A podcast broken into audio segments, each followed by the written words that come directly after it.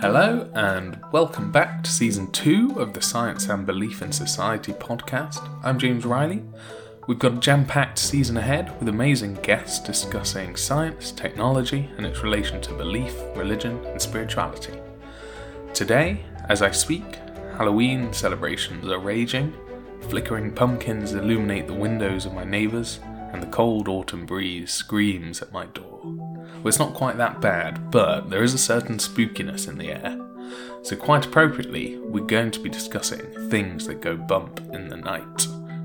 But how do we know things go bump in the night? How do we know whether, in a séance, that the emotive experiences are genuine communications with the dead or some sort of trickery? Well, occultists, spiritualists, and skeptics alike have used a range of technologies like cameras, radios and telegraphs to evidence or to debunk attempts to peek beyond the veil.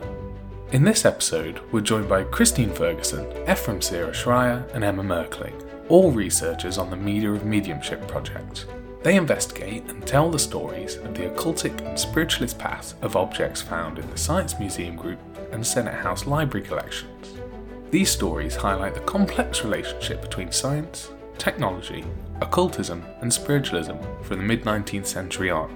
So over to the conversation, where my co-host Will Mason Wilkes is amusing himself with ideas for appropriate names for a Halloween-themed podcast. It's our very own Halloween special, uh, in the long tradition of uh, other Halloween specials, none better loved uh, than The Simpsons' Treehouse of Horror. And I'd like to think of this episode, if not as quite a Treehouse of Horror, then at least a conservatory of unease, um, or perhaps uh, an outhouse of mild panic, maybe even a shed of fear. Uh, but that's enough, quite enough of this. Indeed, we don't want to lose listeners before we start. Um, but today we are joined by Christine, Efram and Emma. So everyone, how are you doing? Let's go with you first, Christine. Oh, hello, I'm very well, thanks. Good to be here on um, what we're going to call it, maybe the toilet of doom. I think there's there's more where we, we can run with that title there. Um, yeah. I am coming to you from uh, sunny Glasgow, and uh, where I, I work at the University of Stirling in English literature. Perfect. Thanks, Christine. And Efram, how are you doing today? I am also doing well, and I think that the Twilight of Doom is a good title for the general atmosphere of the world right now, so I like it quite a lot. Yes. Uh, and Emma? Hi, yeah, I'm doing good, thanks. I'm here in London, which is probably about as gloomy as Scotland. Perfect. So we're here to talk about your project, which is the Media of Mediumship. Um, I just wondered if each of you could just give us a tiny bit, a little bit of um, uh, flavour of your backgrounds, where you're coming from as researchers. Sure, I'll start. Um, I am a specialist in English literature, but for the past ooh, quite a while now, um, I, let's just say, uh, my research is really focused on the interactions between literature and science in the nineteenth century, and really literature and what we might think of as alternative forms of science, um, particularly um, occult um, and spiritualist movements. So um, I come to this project, um, which is really taking me away from reading textual accounts of the occult and the uh, super, supernatural psychic investigation in the nineteenth century to thinking about um, the uh, material objects, um, scientific technologies that were used to actually explore these phenomena in real life. Um, and I'm leading this project along with um, Emma and Efram. That's fascinating. Thanks, Christine. Um, what about yourself, Efram? Could you just tell us a little bit more about uh, yeah, your background and how you've kind of got came, come to this project? No, no problem at all. So I'm a, a historian of science and belief, and I also am an anthropologist, historical anthropologist. And I came to this project uh, via my most recent book that's coming out in June twenty twenty-two with the University of Pittsburgh Press, which is called Psychic Investigators. And uh, that book explores the relationship between the emergence of anthropology of religion in the nineteenth century and its engagement with the modern spiritualist movement, which has arisen around the same time in the sort of second half of the nineteenth century. And uh, I'm also a senior researcher at the Science Museum, which of course is where uh, most of the uh, objects that we're using for the project are stored. So that is where all of these things come together. Thanks, Efram. And and yourself, Emma? I'm a I'm an art historian at the Courtauld Institute of Art, uh, where I've been teaching nineteenth century art for the past couple months. Um, and my, my PhD focused on a Victorian artist, a late Victorian artist, who was also a spiritualist. And I looked at how her art was sort of engaging or mobilizing imagery from science and alternative science from sort of the same period, eighteen eighties to nineteen ten. Um, so physics, mathematics, psychical research.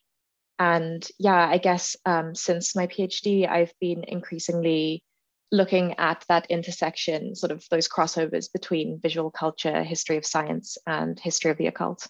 Uh, thanks, everyone. So uh, your project is called The Media of Mediumship, Encountering the Material Culture of Modern Occultism in Britain's Science, Technology, and Magic Collections. So firstly, uh, let's start with some definitions. So could I ask, what is occultism, and uh, what is material culture? And also, why is it important to study the media of mediumship?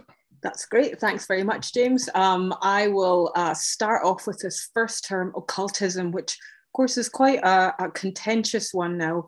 But really, it, it has it's one that's got quite a long history. Um, occultism as, as a thing, as a body of knowledge, obviously draws upon the word occult. That word's been around with us for a long time, from the Latin occultatus. And originally that just refers to things that were hidden or unknown. So until probably around the sixteenth or seventeenth century, the term occult doesn't really have anything to do with the magic, magical or supernatural. It really could refer to, say, qualities of, of a plant or a natural phenomena that we don't yet understand. We don't know how it works. And it could be then used in scientific context, because the scientific experiment's what's going to reveal that which was formerly occult. But what we see during the Enlightenment is the increasing association of this term uh, of things that are occult with the kinds of beliefs or practices or doctrines that are being rejected by science, um, that are labeled as superstitious or magical and some such. Um, the term occultism Um, really becomes popular in the nineteenth century um, through its usage by particular really high profile magical practitioners. So I'm talking about Eliphas Levi, I think I'm pronouncing that correctly, in France, um, H P Blavatsky, um, who is a, a, a, a Russian theosophist um, who is moving around America and the U S in this time. Um, and what does it mean? Well, really, it, it, occultism is, is a broad church. It's an umbrella term that can bring together, um, as I said, all kinds of beliefs and practices that are being seen as um, sort of anti-scientific, superstitious, magical. So it could include astrology, Kabbalah, crystal gazing, um, mesmerism, divination, but also, of course, communication with the dead. Um, And I should say something about that. Another movement, or perhaps the most important movement in the nineteenth century that's interested in, in techniques of communicating with the dead, is modern spiritualism. And modern spiritualism is a new religious movement that takes off at the mid, uh, mid nineteenth century after um, uh, sort of being founded in, uh, in America by the Fox sisters. Um, but I, I, I should probably point out there is some tension and rivalry Um, between spiritualists and occultists um, who maybe wouldn't like to be known under the same label. Um, nowadays, often people who are practicing spiritualism would reject the term occultism because for them it would have connotations of um, maybe de- dark magic, devil worship, and so forth. Um, uh, but in the time that we're looking at, there is some crossover in these terms, so there's not hard and fast distinctions between them. And then a final thing I want to say about occultism in this period, the way that term is being used, is that while we might think of occultism as referring to like sort of ancient or, you know, eclipsed beliefs, people who embrace this term in the nineteenth century really see what they are doing as a form of science, right? So occultism is occult science. Um, It um, maybe is compatible or an improvement upon existing forms of scientific naturalism, or maybe what they do, um, their practices actually um, relate to um, scientific principles and laws that are not yet known or not yet understood, but in time can be. So maybe there is, for example, a physics of communicating the dead with the dead that we know about. So that broadly is um, what we are talking about when we refer to occultism and its and its products in this period. And sort of to to just add to what Christine was saying, I mean, I always find that in the nineteenth century, it's helpful context to remember that the physics of things like energy are just being formulated for the first time. And it made sort of eminent sense to a lot of scientists that other energies that were somehow beyond visibility or beyond tangibility, you know, other forces might exist that had likewise not yet been explored by science and someday might yet reveal themselves. Um, I might tackle the material culture part of the question as sort of the resident art historian. I guess material culture refers to the objects people use and sort of the sets of um, practices and contexts that surround them, you know, how the objects are used, uh, made, or otherwise engaged with in specific environments. And of course, in our case, the material culture that we're interested in is that surrounding the uh, technological artifacts and products of our focus in the specific context of occultism in the nineteenth and twentieth centuries, which has sort of meant a lot of dredging the various archives and finding objects that were used in occult contexts, um, sort of how did occultists and also debunkers use, understand, sort of discuss, uh, adapt objects like cameras, x-rays, radios, and so on for their differing purposes. What about them suited specific needs or ends? That sort of all falls under the material culture umbrella. No, that's that's so so fascinating, and, and as you say, that idea the the um that at this period in history, these the the kind of clear boundaries that might have been established between between this this practice and scientific practice is still kind of up for debate. And I know we're going to kind of come on to talking uh, talking in that area as we as we kind of progress the conversation. So it's fascinating. Um, I mean, there was uh, a third aspect to that question, which I suppose I, I'm, I'm jumping in on the, the person who's interested in media, I suppose. Um, but um, I mean, yeah, what, what what what what how is media implicated in the in in the project as a whole? So I think one of the things, if we just think specifically about spiritualism for a moment, there is a natural relationship between media technology, which is often about communication, and spiritualism, in that spiritualists, one of the core activities that they participate in is communicating with entities beyond the veil. And so as these new types of media technology start to be developed at the end of the nineteenth century, at the turn of the twentieth century, spiritualists are often early adopters of this new technology because they want to see how these new types of communicative tools can be used within the seance setting. So everything from new radio technology to typewriters, to telephones, you name it, is by some spiritualist practitioner going to be tried out within the confines of a seance. And to a certain degree, you also have different kinds of occultists adopting that as well. But I'll let Christine talk more to the occultists. Mostly what you've described, the spiritualist use would overlap with the occultist one. So it's difficult for me to think of an occultist use out with deliberate attempts to communicate with the dead. So unless you had something else in mind. No, I think it's quite similar. It's the same with the Theosophists as well. I mean, when you think about Blavatsky's use of the typewriter, it's not yeah, yeah. so dissimilar yeah, yeah. from how the spiritualists are using it. Yeah, yeah. And, and is a, a sort of is this visual media as also? There's kind of radio is one of the things. I mean, are, are visual media being visual yeah. media being engaged and used in these ways as well in these settings? Is just a kind of any technology that kind of can yeah, be yeah. used yeah, and absolutely. developed. So the obvious with. visual technology is photography. Mm-hmm. And in fact, photography is one of the first kinds of technology that's, you know, adopted by the spiritualist movement for seance work. But it's not just things like uh, that are high tech, because things like, you know, paintbrushes are used by mediums as well. For instance, there's a whole area of artwork that emerges from the movement. So it can be everything from the most cutting edge photographic technology to, you know, using a piece of chalk as well. It, there's a whole diverse range there. And in terms of the, the media that our project covers, it's photography, cameras, sort of those visual media, radiographs also, so sort of medical media and medical technologies. And then as Efram mentioned, sort of communications technologies are a big part of it. spiritual telephones, telegraphs, radios.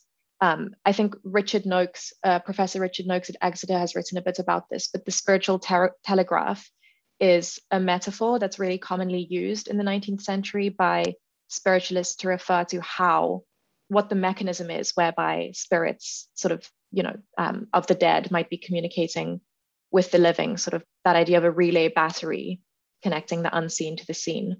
One more uh, visual technology or, or that, that deserves mention here is, of course, film. Um, and one of our partners, the Harry Price Library, um, has a really excellent um, collection of um, film footage taken by Harry Price, who's probably the most famous or well-known um, early twentieth century psychical investigator, where he records particular paranormal events.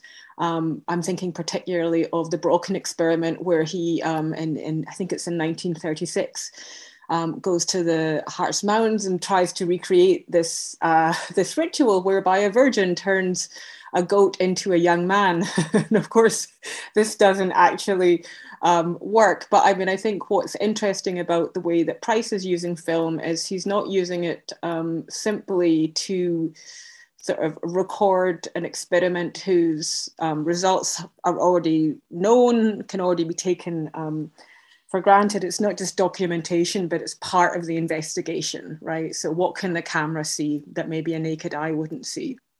And he does that, you know, also when he's filming people like the, the famous Indian mystic Kuda books and, and his fireworks. So yeah, the archives we're working with have um, all kinds of, of media that have been implicated in the history of occultism, spiritualism, and psychical research. Yeah, no, it's it's, it's fascinating. And, and as you say there, the, the, the point where these technologies, as well as the science, is kind of up for grabs. Like, what can these things do yeah. in the same way as what, you know, what, what do we believe, what is true, what isn't, are all kind of being established in, you know, as they're working together. It's really fascinating. Um, so on that, I mean, we've kind of talked about some of the objects that are... Um, that are kind of uh, under consideration, I suppose, in the project. And as has been mentioned, the project um, is a collaboration with the Science Museum Group and Senate House Library. Um, and all of the kind of objects that have been mentioned are, are kind of in the collection. Um, so could you tell us then, each of you, um, do you have a favourite object? Uh, what What is that object in the collection? Uh, what's its story? Um, and what does it kind of tell us about science, technology and the occult? I like to, to to use objects that don't necessarily stand out immediately as being associated to an occultic past. And I want to use those types of objects to show how there's these unorthodox histories associated to them. So one good example is the Brownie Crystal Receiver, which was manufactured in London by J W B Wireless Company. And it's a crystal radio, and it, it's the type of radio that was often used by spiritualists and occultists in the nineteen twenties to try and communicate with entities beyond the veil. These devices, which became these important tools for those modern, technologically savvy spiritualists, had something in common with aspects of spiritualist theories regarding communications with the dead, in that much like mediums under trance, these radios seemingly function via some unseen energy. So the sounds they picked up could be reinterpreted as supernatural in origin, even though in reality, these crystal radios didn't require energy sources such as electrical outlets to function because they were powered by radio waves. And so it was, it was possible for these occultists and spiritualists to rationalize these new kinds of technologies as embodying the types of unseen energies that functioned in, you know, the way in which they believed spiritualist and psychic forces functioned as being occultic or supernatural. And again, they're low frequency radios, they don't plug in, and it creates a very personalized experience as well. Again, and it's internalized because they don't have speakers, they only have headphones. And so it also has much in common with the way in which a medium can speak internally with spirits as well, just like this is an internalized experience.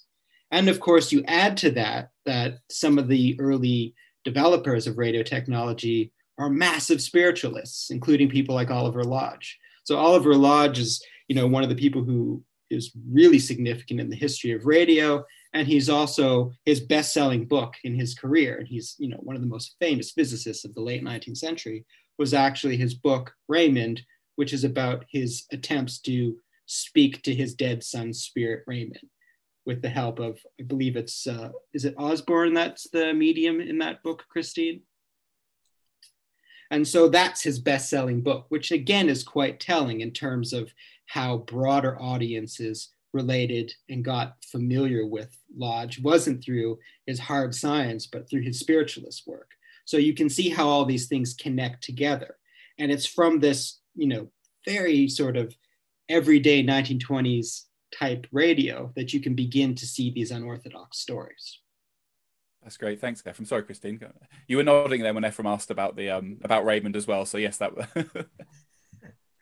a classic work of, uh, of of early twentieth century spirit soldier memoir. Um, Raymond is great. Um, yeah, in terms of objects, I'll maybe talk a little bit about the Cottingley fairy cameras, which you can see on display at the National Science and Media Museum um, in Bradford. And they're fascinating. They would be fascinating without Um, the story around them. There are, I believe, four cameras, um, uh, uh, or is it three maybe? Sorry, there's a midge camera with which um, Frances Griffiths and Elsie Wright's um, young girls in nineteen seventeen uh, allegedly took photos of fairies at the bottom of their garden. Uh, these photos become public.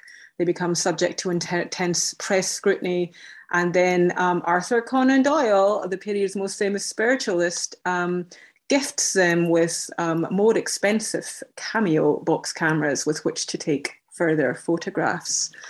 Um, I think these objects are fascinating um, in terms of their status uh, and their role in the democratization of photography in this period. Photographic technology is newly affordable. Um, the midge camera certainly is, is, is relatively cheap in this period. Um, it's an automatic process. It's something that can be done at home, and also it's something that can be manipulated for fun and entertainment. So it's really well known in this period that you can take a, a fake photo, a double exposure if you want, and actually in some cases this becomes part of the advertising for these projects. Um, but in terms of their role in the, in the case of uh, the Cottingley fairies, I find these objects fascinating um, in the way that they are held. Their use is supposed to be beyond the expertise of young girls, of young women, right? I mean, part of the, the way in which um, believers of Cottingley and Cottingley fairies credential their, their belief is they say, there's no way There's no way young girls could have taken these photos. They couldn't have done the cutouts. They couldn't have focused it, and so forth. So really, that response um, and the, the way that the, the pictures receive have a lot to tell us about perceptions of women and science and technology in this time. And then that, that obviously comes into and plays with um, the history of the paranormal. So um, yeah, they're they're beautiful, and I, I always check them out when I come to Bradford.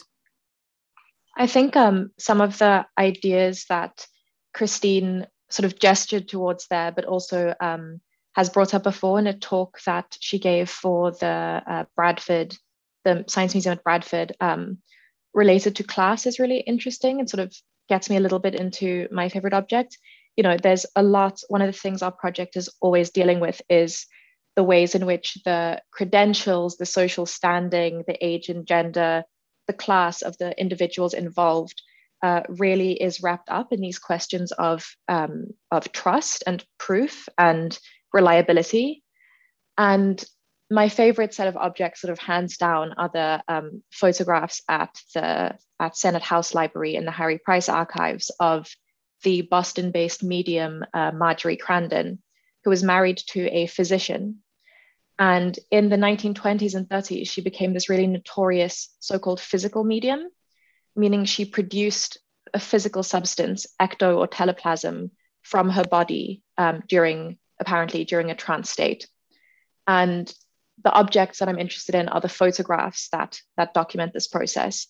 Um, they're technical photographs, and there's a really interesting relationship between, you know, that entangled history of uh, documentary photography and science there, but also the gender of Marjorie and the, so, the sort of social and professional standing of her physician husband is one reason that this case becomes really famous, and is um, a main reason, I think, that the range of psychical researchers who studied her, which included not only sort of uh, physicians and uh, psychical researchers of the Harry Price ilk, but also magicians like Harry Houdini, um, you know, and and the, the photographs really, you know, often on the back of the photos, it'll be written uh, good control, meaning sort of the scientific testing conditions under which the photo were taken uh, were meant to be perfect.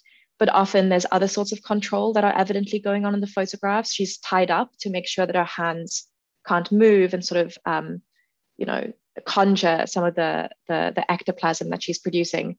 But they make for these sorts of haunting and quite harrowing images. And I'm, I've been really interested in sort of those interlinked questions of um, agency and control and verifiability and proof that are sort of circulating around these objects, in addition to the fact that they're just really weird. I mean, the, you know, it's like a, an ectoplasmic hand emerging from her navel and being fingerprinted in wax so that they can test whether it's actually a spirit or not. They're, they're incredible. And doesn't Emma, correct me if I'm, I'm right, uh, Senate House does have some actual ectoplasm, don't they? Um, not Senate House, but I think, um, is it Oxford or Cambridge? It's they. I asked them and they said no, but um, okay.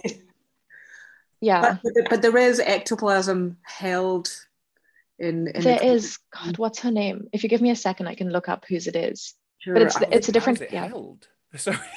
Yeah. Well, it's. I mean, you can go there and.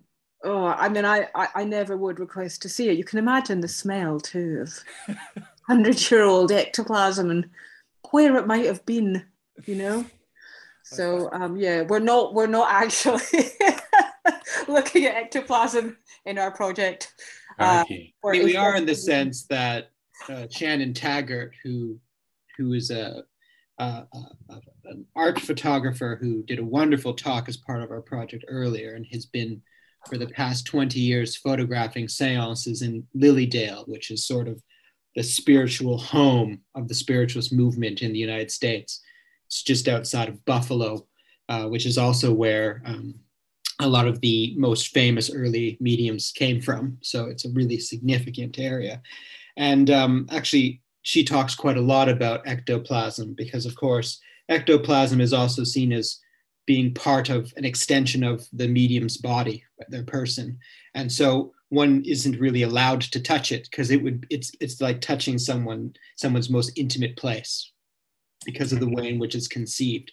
And so getting a, a sample of ectoplasm, even back in the nineteenth, early twentieth century, was extremely risky to do because of the way in which um, it broke so many spiritualist protocols to even think of taking a sample of it. Uh, but of course, there are many instances where people broke those protocols, and it leads to all sorts of controversies. It's, it's Helen Duncan's ectoplasm. It's imitation silk. And it's held at Cambridge.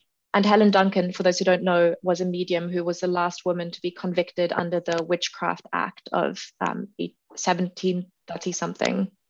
It's just so fascinating. It's such an interesting area of study. And one thing you said there, Emma, struck me that they wanted to fingerprint the ectoplasmic hand. I just wonder what were going to be their controls on that. How did they prove that, therefore, is a spirit or is not? Like, they don't have a database of spirit fingerprints to compare to, do they? Just such an interesting concept that that would be like the bar of, of truth um, to verify that this thing is real. Yeah, especially since it was a spe- the spirit belonged to her brother Walter, so a specific oh, individual, okay. But they didn't have any fingerprints yeah. from Walter. So it becomes absolutely, there's this sort of, um, yeah, sort of infinite loop of sort of what is needed for proof and what is used for proof that sort of goes back and forth between the mediums and the researchers. It's really interesting. That's, I think it highlights one of those key problems as well with spiritualism, at least, which is that fundamentally the crux of most cases is based on testimony. And just like with court cases, testimony is a very unstable source of evidence to win a case with.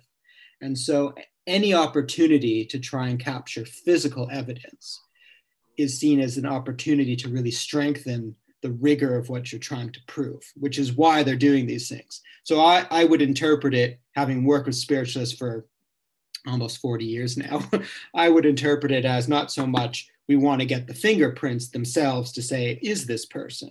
That's certainly part of it.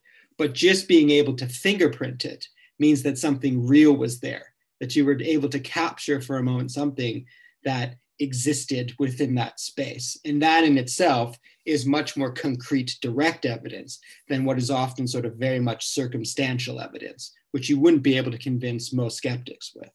Yeah, no, yeah. And, and as you say, that kind of that breaking of the loop. I mean, this is this is a kind of, in terms of S T S or science technology studies, there's a kind of classic concept, the experiment has regressed, or, and, you know, how do you how, how do you know what your technology is meant to do, or what, what your theory is, and and you, without, you know, they're both both things are up for grabs. It's that same kind of problem all over again. It just it just strikes me as as, as fascinating. And also something um, you mentioned, Christine, as well about about how, and and yourself, Emma, actually, about how kind of class and gender are kind of implicated in these objects. I think is fascinating. I mean, and how how they kind of played out in terms of trust and and things like that. I mean, uh, it's fascinating. I, I definitely want to come to the collection and have a look at these things now.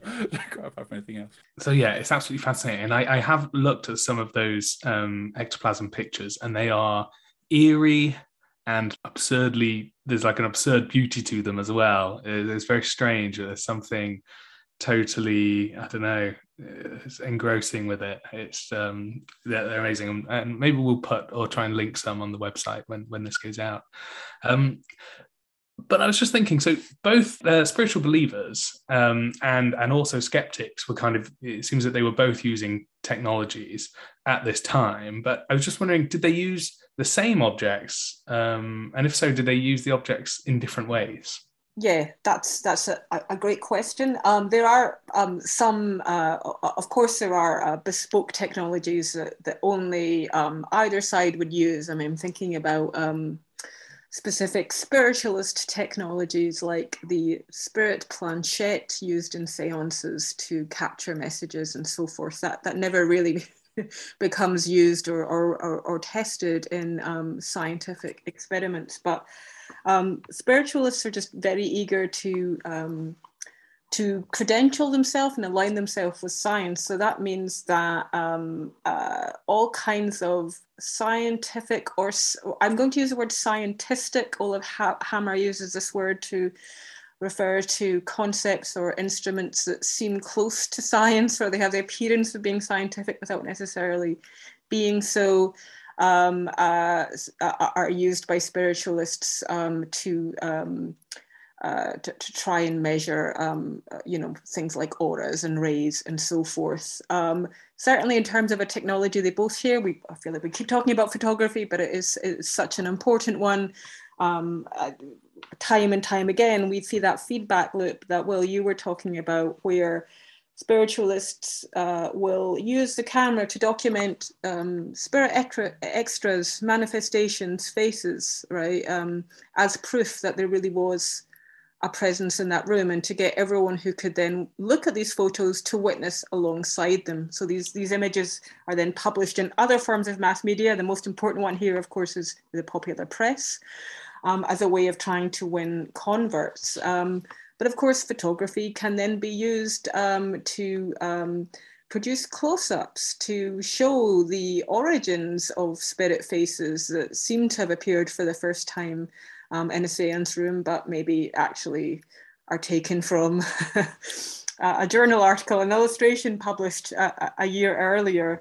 Um, uh, or um, I'm thinking particularly with the Cottingley fairy case, it's uh, I think it's in the nineteen eighties, that um, the uh, stage magician, the amazing Randy, right, is able to use super high-powered photographic technology used by NASA, actually, which is a really interesting intervention in this case, to show for the first time um, the, the mechanism by which the pin-up pictures of the, of, of the little fairies are actually suspended, right? So you can use that to either claim that this is true or to show that it's bogus.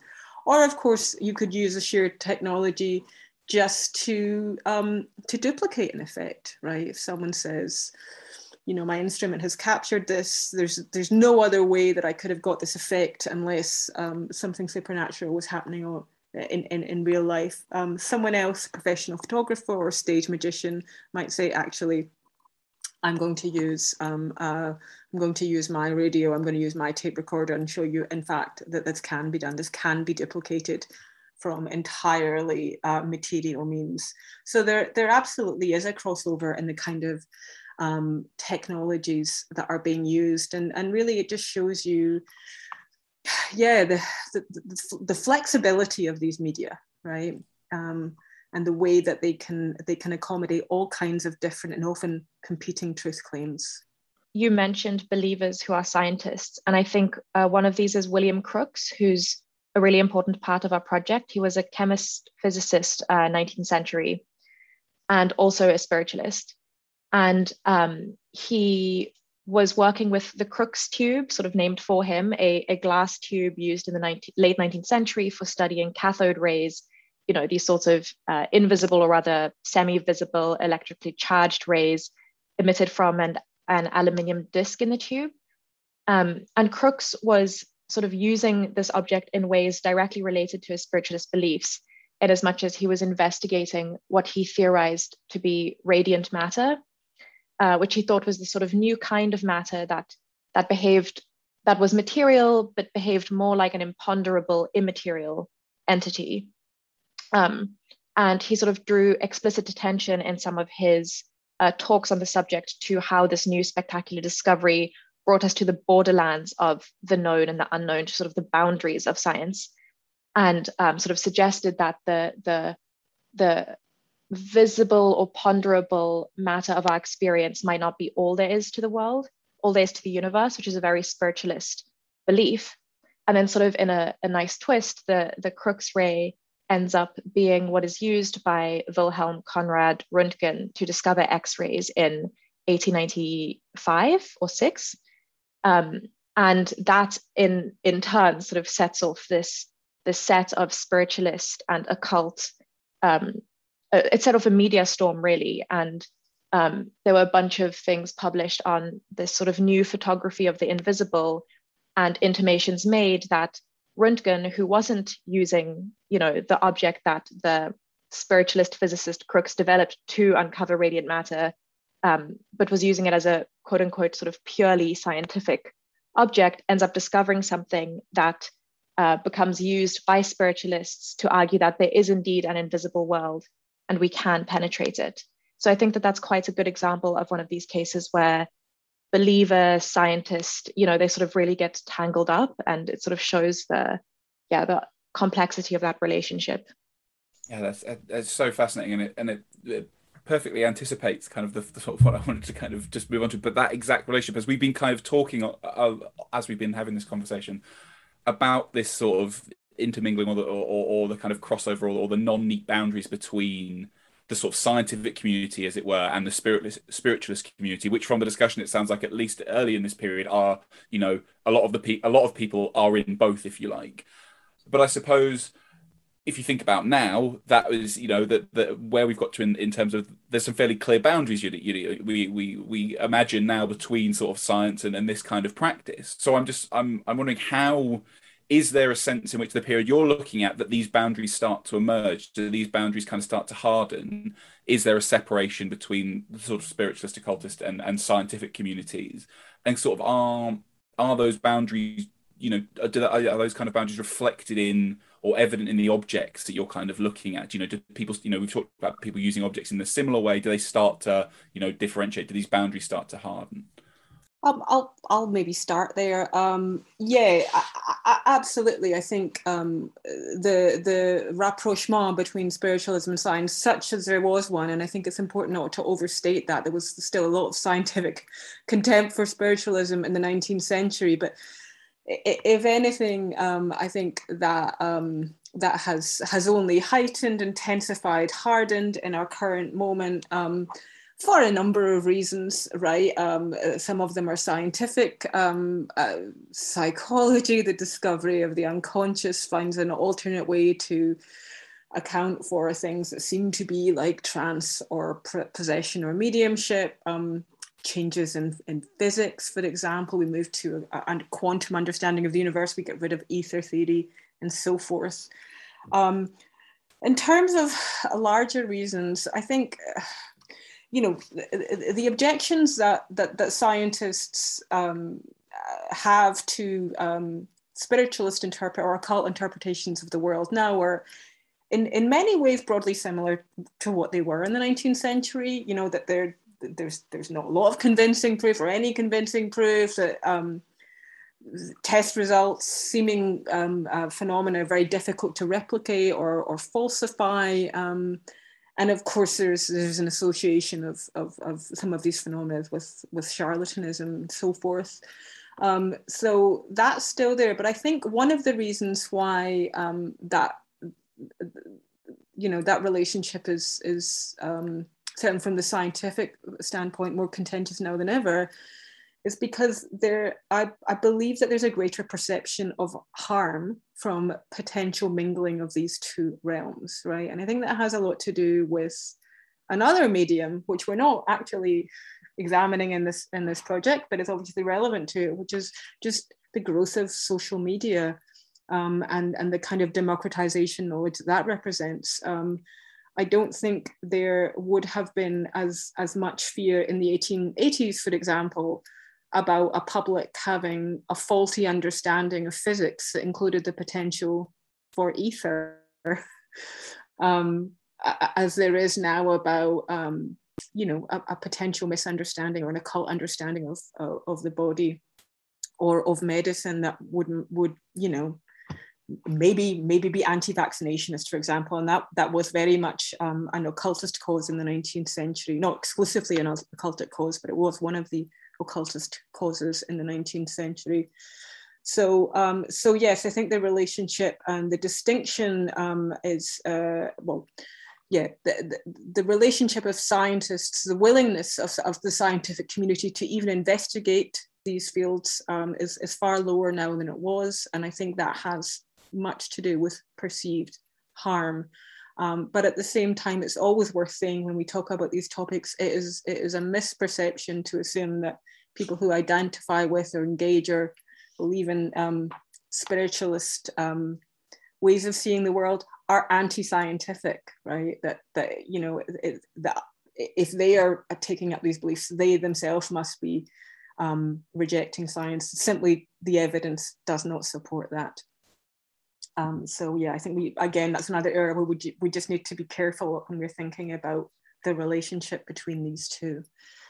The, the rise of scientific naturalism uh, is significant to the story of spiritualism in that the stronger its position becomes by the end of the nineteenth century, early twentieth century, um, the more, uh, well, rather the less there is opportunities for spiritualism to sort of find a, a, a place within that new paradigm of the natural world. Even though there are still into the early twentieth century some key figures who are trying to, again, solidify the position of spiritualism within scientific naturalism, Alfred Russel Wallace being a key person there, um, it's ultimately unsuccessful. But where I would say in the contemporary, you still see a lot of work in, in, the, in the sciences broadly conceived. Um, well, it would be in, in medicine and in psychology, where you still have a lot of work primarily to debunk, of course, and to rationalize extraordinary belief. But there's still quite a lot of research that's done in psychology to understand extraordinary belief. And in medicine, there's, there's still pockets of research done into things like miracles. And miracles have traditionally been seen as a, a key part of occultic and spiritualist belief as well. And so it still has its places within science, but uh, those places are just not necessarily where you'd expect to find them. You have to dig, but they're there and they are well-funded in some cases. In terms of the objects, I think it, it would follow what I've just said in that as you advance into the twentieth century, a lot of the sorts of things that continue to be associated with those kinds of beliefs are the things within the human sciences and medicine, whereas the stuff in the physical sciences, which is so dominant in the nineteenth century, really starts to, to move away, even though obviously photography is still used and you can still buy state-of-the-art aura cams right now to take pictures and capture people's auras with it. Um, you don't have the same level of attention to it, for instance, in photographic journals as you would in the nineteenth century. So that technology is still there. There's still a huge appetite and interest in it. Um, so it hasn't disappeared, but I do think where it is now has changed significantly. Seems to me actually, Efram, when you're talking there, the, the real legacy of that um, material culture of nineteenth century spiritualism, where we can see it, is actually in popular culture today, in contemporary horror film, I think, which is obsessed with technological artifacts, and often with obsolete technological artifacts, the way that the old technologies might offer a portal into another world or another dimension, um, in the way that new ones maybe don't, although sometimes new ones ones do, um, whereby the watching um, of particular videos, I'm thinking of the Ring movies uh, here, um, or um, Uh, even, you know, even the use of Zoom calls during the pandemic might provide a kind of otherworldly portal. So even if we don't see, um, as Efram was saying, um, you know, a, a significant mainstream use of um, of technological devices uh, for religious purposes, um, there's obviously a lingering allure of that for artists. Um, Um, uh, and writers, creative practitioners, and, and we have some some um, uh, uh, some people like that involved in our project as well. Yeah, no, I mean, it's just fascinating, and and just to kind of build on on or just thinking about aloud on that point, that it's actually quite interesting that it seems from your point you're saying there, from that, you know, some of the this this there is a longer tail than maybe we imagine there to be within the science. You know, people are doing this research on uh, in medicine and things. I know there are people who do research on parapsychology, or at least there was well into the sort of seventies and eighties. The extent to which it's mainstream science, I think, is up for debate, but it's still kind of going on in places.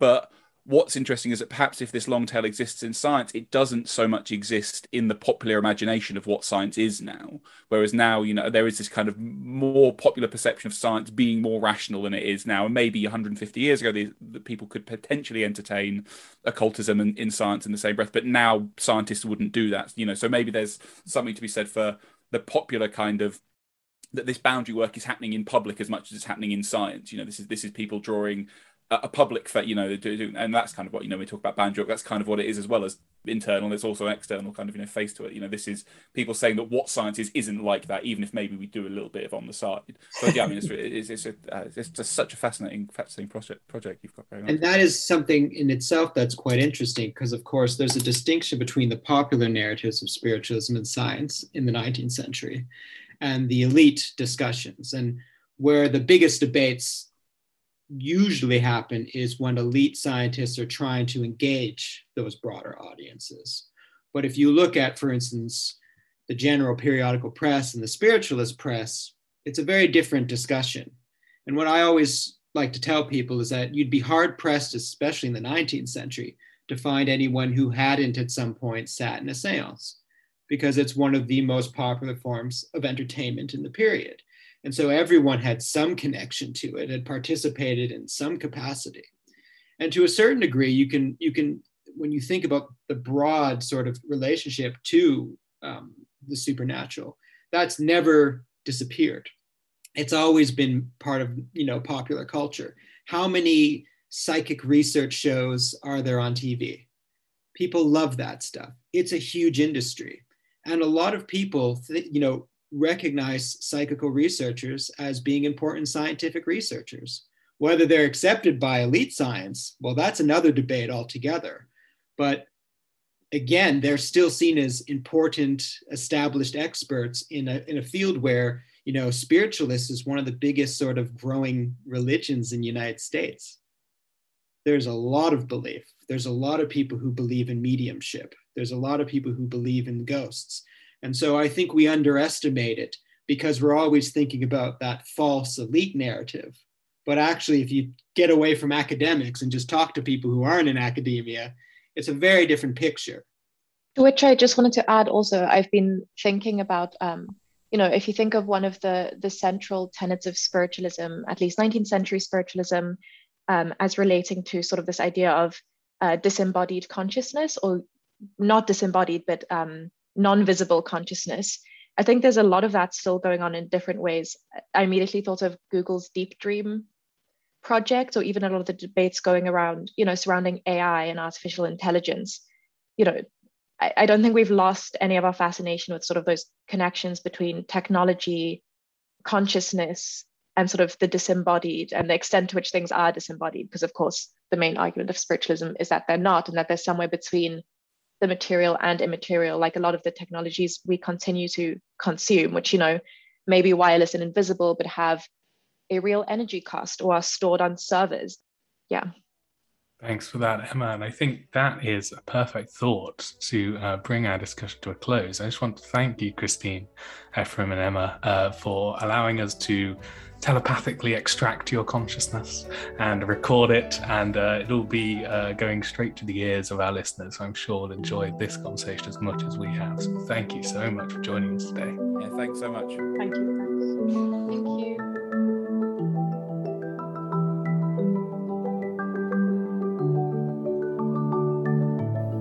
And that's it from us. If you'd like to find out more about the Media of Mediumship project, head over to the website media of mediumship dot s t i r dot a c dot u k. If you've enjoyed this episode, please do give us a rating on Apple Podcasts or whatever other podcast platform you use.